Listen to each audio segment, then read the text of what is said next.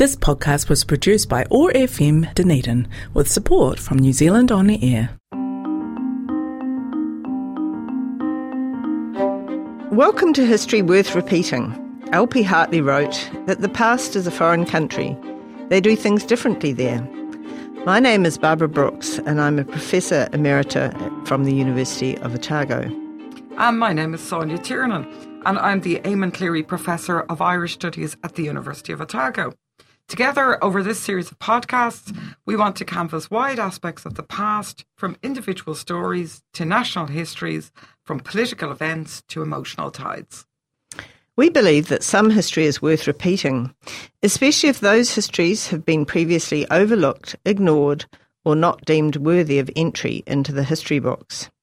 It's our great pleasure today to have Dr. Jane Malthus with us, and Jane has spent a lifetime of research on dress and fashion, and this actually is a subject which is hidden from history. Mm.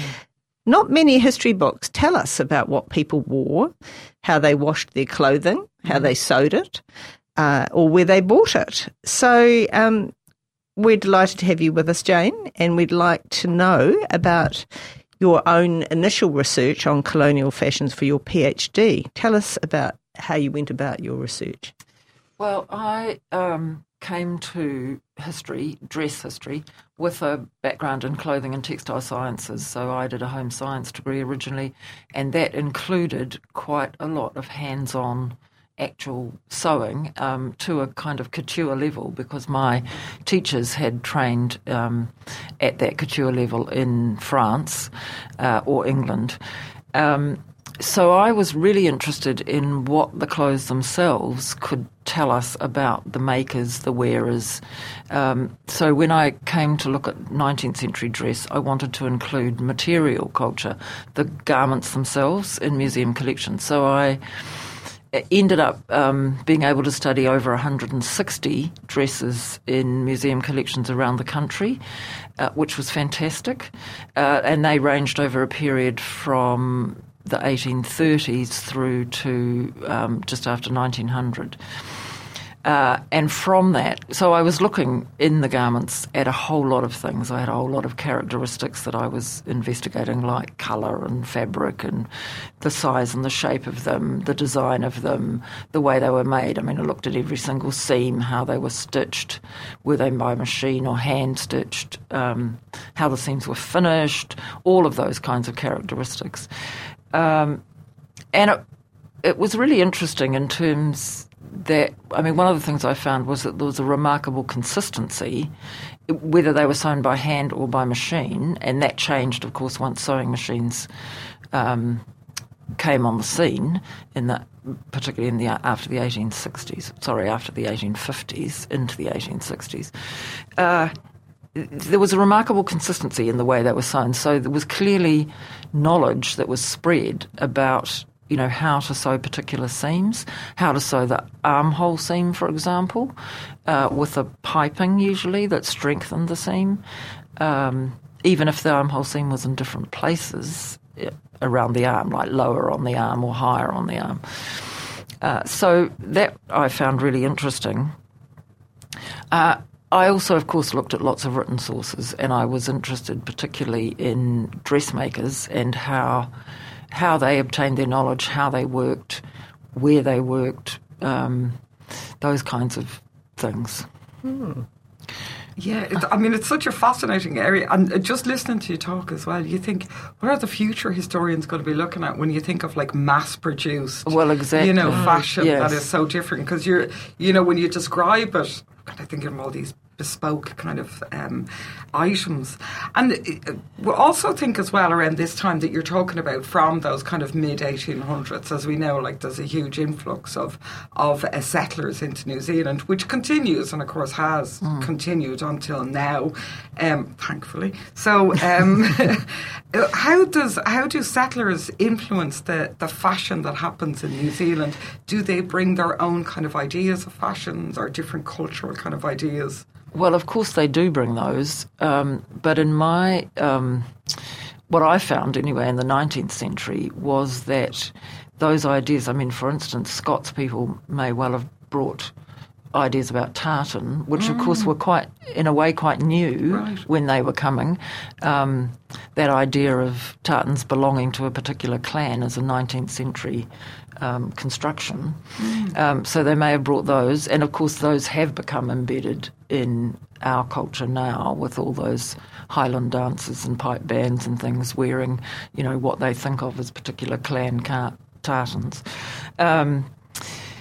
Uh, and they brought things like Paisley shawls, um, shawls from Paisley, which were copies of Indian and Kashmiri um, designs that were being made in Scotland at the time. Um, and um, Irish people may well have brought ideas. They certainly brought lace making techniques with them. Right. Um, Laces like Carrickmacross, for example, which isn't really a true lace, but never mind. uh, it's it's an embroidered, um, layered uh, fabric construction.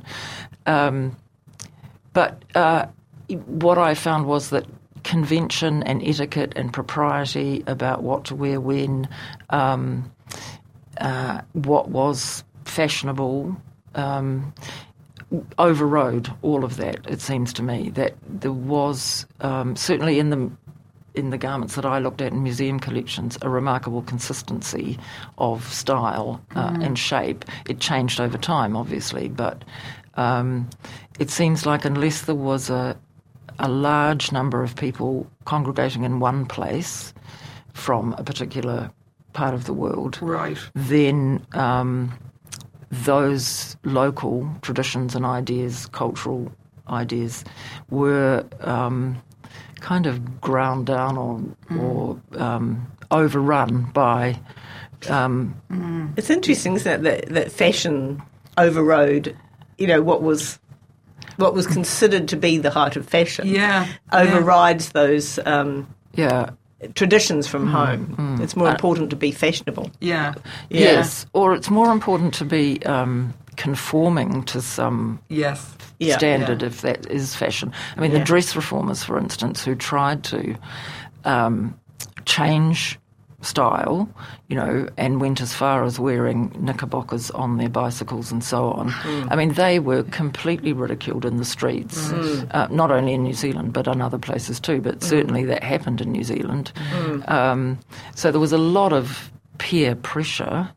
Um, to yeah to conform to some standard Yeah, it's that kind of. We spoke about these kind of ideas before as well about like how people would stand out and they didn't really want to stand out mm. as, as immigrants coming over. Mm-hmm. And you can actually, what you're talking about is it's probably even more evident with the Irish who go to America, for instance. Like there's images of them arriving in these like shawls and this, and they have to just get rid of yes. what they've arrived Yes. in essentially and conform to the new clothing. Or Exactly. They just don't fit in. Exactly. Yes. I mean, I think, I I guess there's always that element of wanting to fit in. Um, uh, but of course, some cultural. I mean, you can think of cultural standards now that are um, that are stronger than that.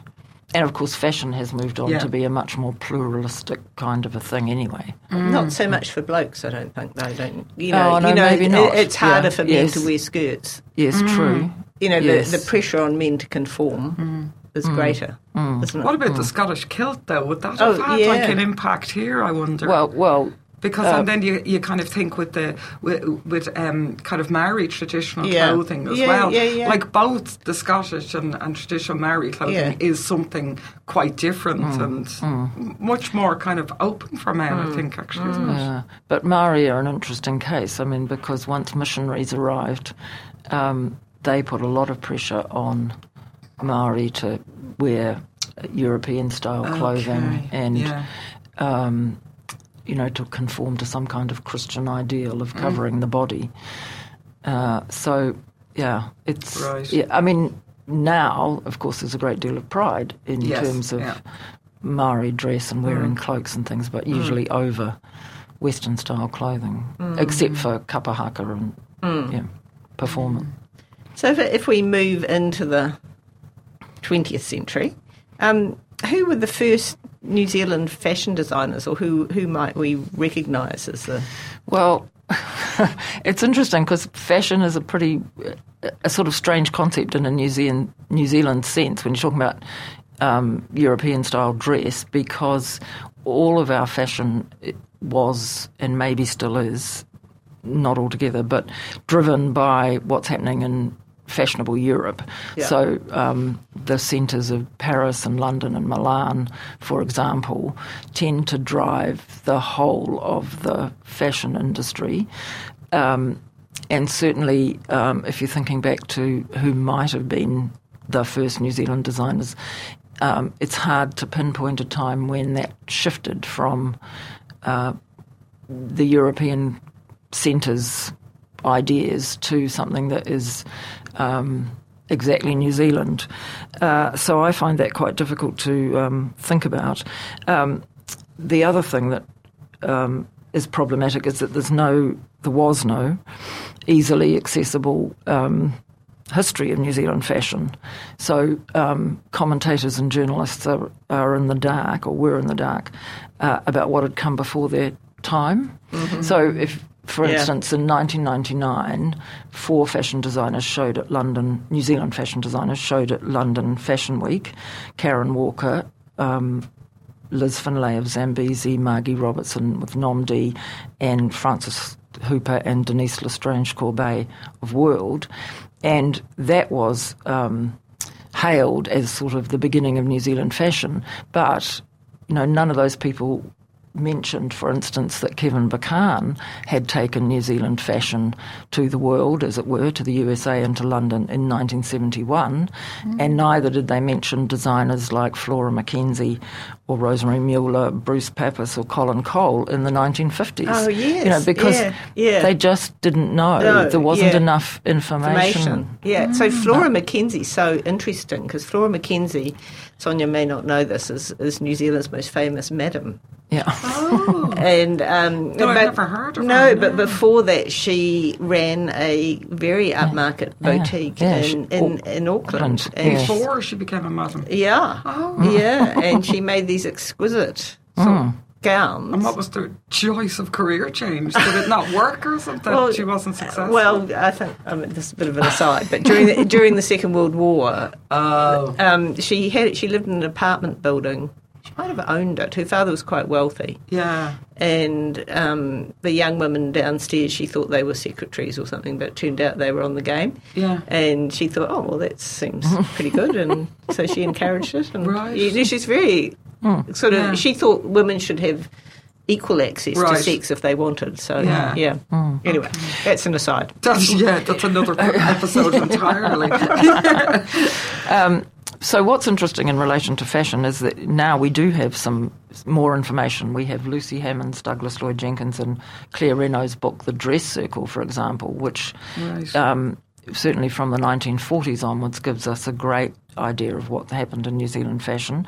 And we have the New Zealand Fashion Museum website, which is all the time adding to its archive of um, fashion history that uh, relates specifically to New Zealand.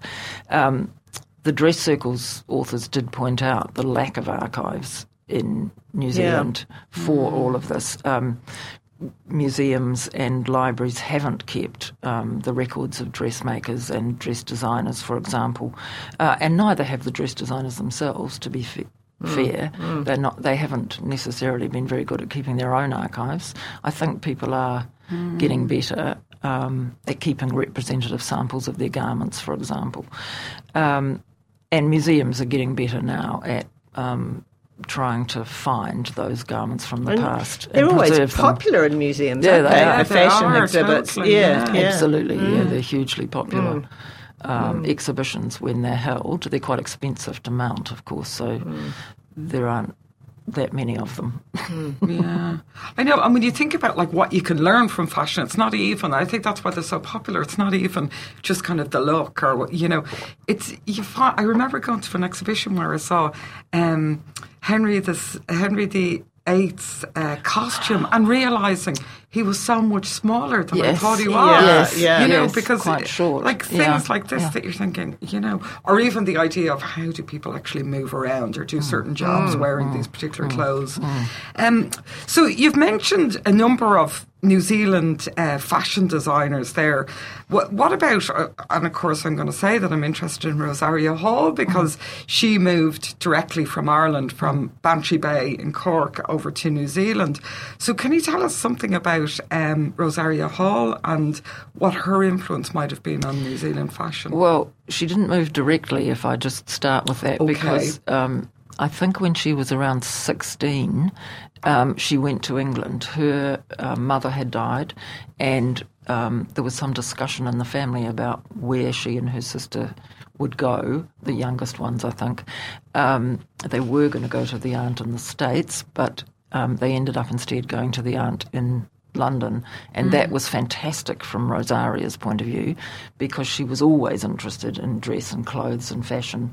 Her mother was a dress designer, uh, dressmaker, Yeah. and so she spent a lot of time helping her and remaking old garments and things.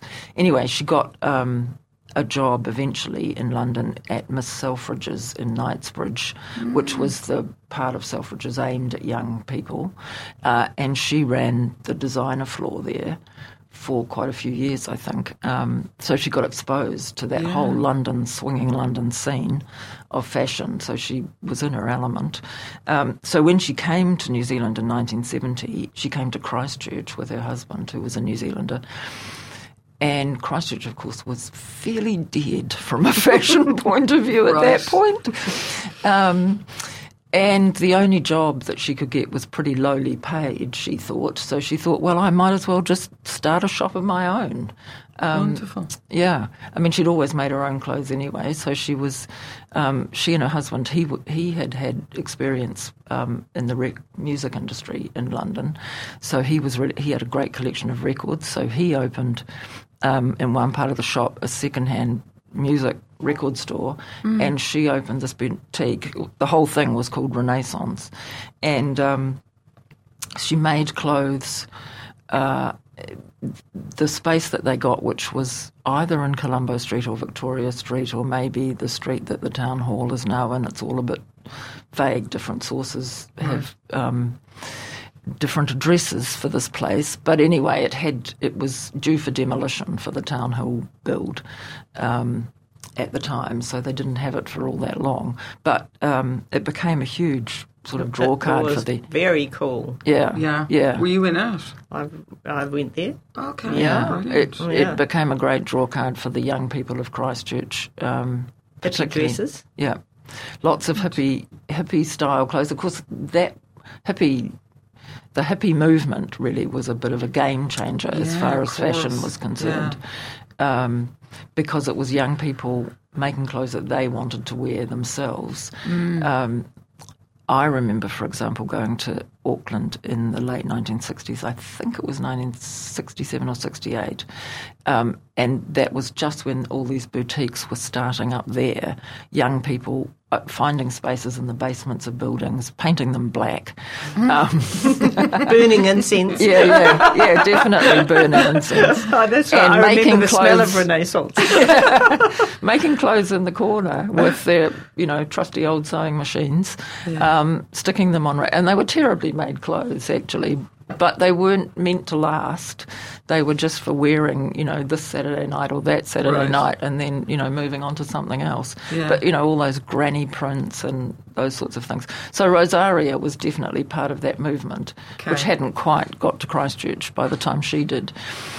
would, would do you do you think she herself sees anything about Irishness in her clothing, or Uh, good point. I've been thinking about that, and I'm not entirely sure. Um, again, it's about that international yes. fashion, I suppose. It is really, Yeah. um, and and she was really caught up, I guess, in what was happening with um, young people and that whole youth movement Mm. in London. I mean, London had become the centre of fashion for young people Mm. when she was there, so she was just in the right place at the right time for all of that. Um, and maybe if she'd stayed in County Cork, Mm. you know, that wouldn't have happened. yeah, Yeah. Maybe she wouldn't have shaken up the fashion in County Cork. Oh, yeah, Yeah, maybe she she, would probably have. would have. Yeah, yeah, she yeah. probably would have. Um, but she did. Uh, you know, she brought all that um, European style in Mm. her clothes. So she was making versions of Ossie Clark's designs. For example, she found um, a whole huge amount. I'm not sure how much really of um, the kind of moss crepe that they were using in their designs. They were making sort of not replicas but versions of 1930s style dresses um, in this kind of crepe, which just hung beautifully. And um, you know, she found this in an old drapery in Sydenham. Um, in a in a corner, she said, you know, so that was fantastic for her. Um, and she she got T-shirts from Lane Walker Rudkin and tie dyed them and made velvet trousers with pat. You know, she was just doing all those things that young people craved at the time.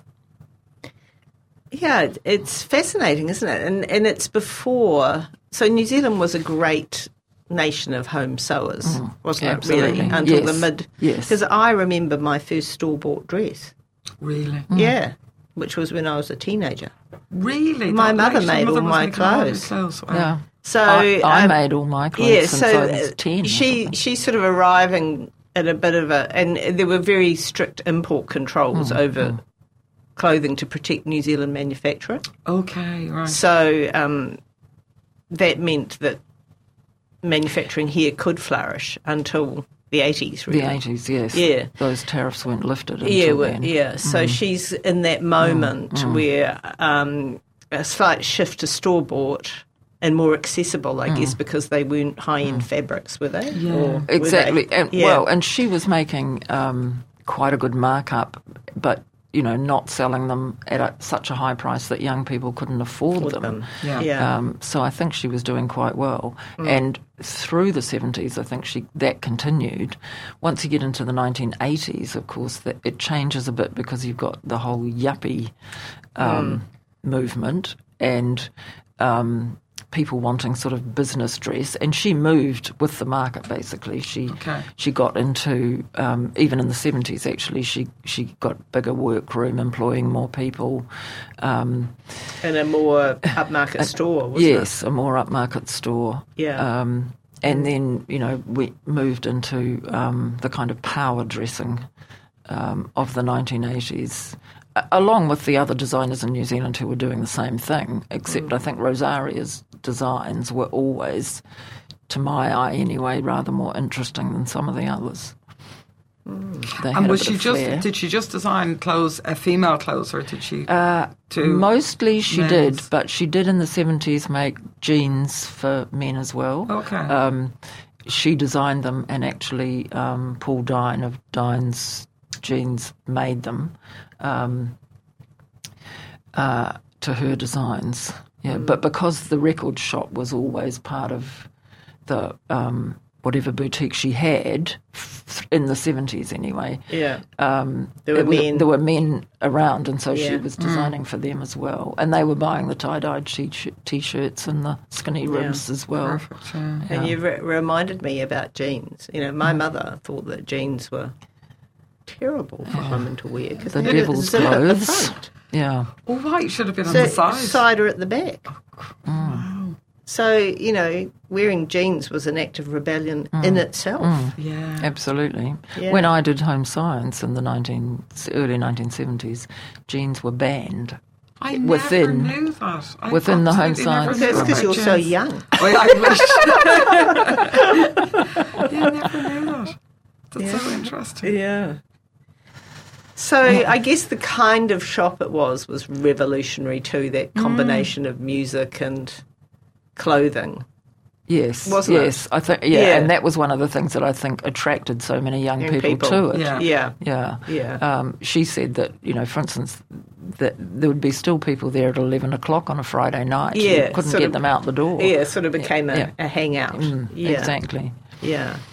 So do you think that that period of the 70s and 80s was uh, an important one? I mean, we talked about um, Flora McKenzie, but that mm-hmm. was a very high end, mm. Yeah. she was catering to a very high end mm. mm. market, whereas what Rosaria is doing is to these young people. So is she one of those ones who encourages other young people to have a go at fashion in these boutiques, or do you think that was happening uh, independently? Well, I think I think that there was. I mean, she would have been, I think. Yeah. But uh, well, and her example would have been even if she wasn't doing it personally. She Yeah. certainly hired people, um, you know, and grew her staff. Um, she yeah, I think I think there definitely were more young people coming in and seeing that they could do things. I think what what is happening though is because of the way fashion is shifting towards young people, it, it isn't now the trickling down of fashion from London and Paris and whatever. You know, there was a, a debate in the fashion press at the time about whether couture was actually dying. Um, because Right. of that shift. I mean, it was a seismic shift in a way all around the Western world. Um, that that Oh yeah, no, that I- fashion was growing from Yeah. the streets. as- Yeah, and then rather than and and then China and yeah. Vietnam and all these, Yes, you know, of the cheap, Yeah. mass-produced Yeah, are absolutely yeah. catering to that young Yes, market, aren't they? exactly. Yeah, Absolutely. yeah. Exactly. So it's kind of an yeah. interesting period of cusp, isn't it? Yes, it is. Yeah. And um, because it's growing, it, it's sort of bubbling up, as it were, from the streets. Um, there's much more variety. That's the other thing that happens. You know, in the 60s with the miniskirt, you know, everybody, in inverted commas, because it wasn't quite, hmm. followed that kind of fashion slavishly. You know, when you hmm, look back at pictures, you hmm. see all ages and stages wearing mini miniskirts, even if they shouldn't have, perhaps. but but the seventies brought a huge sort of broadening of what was fashionable. You know, it wasn't just one style or Yeah. Well, that's been so fascinating, and now we've learned a lot about hidden subjects of history that we think are well worth repeating. Thank you, Jane. thank you.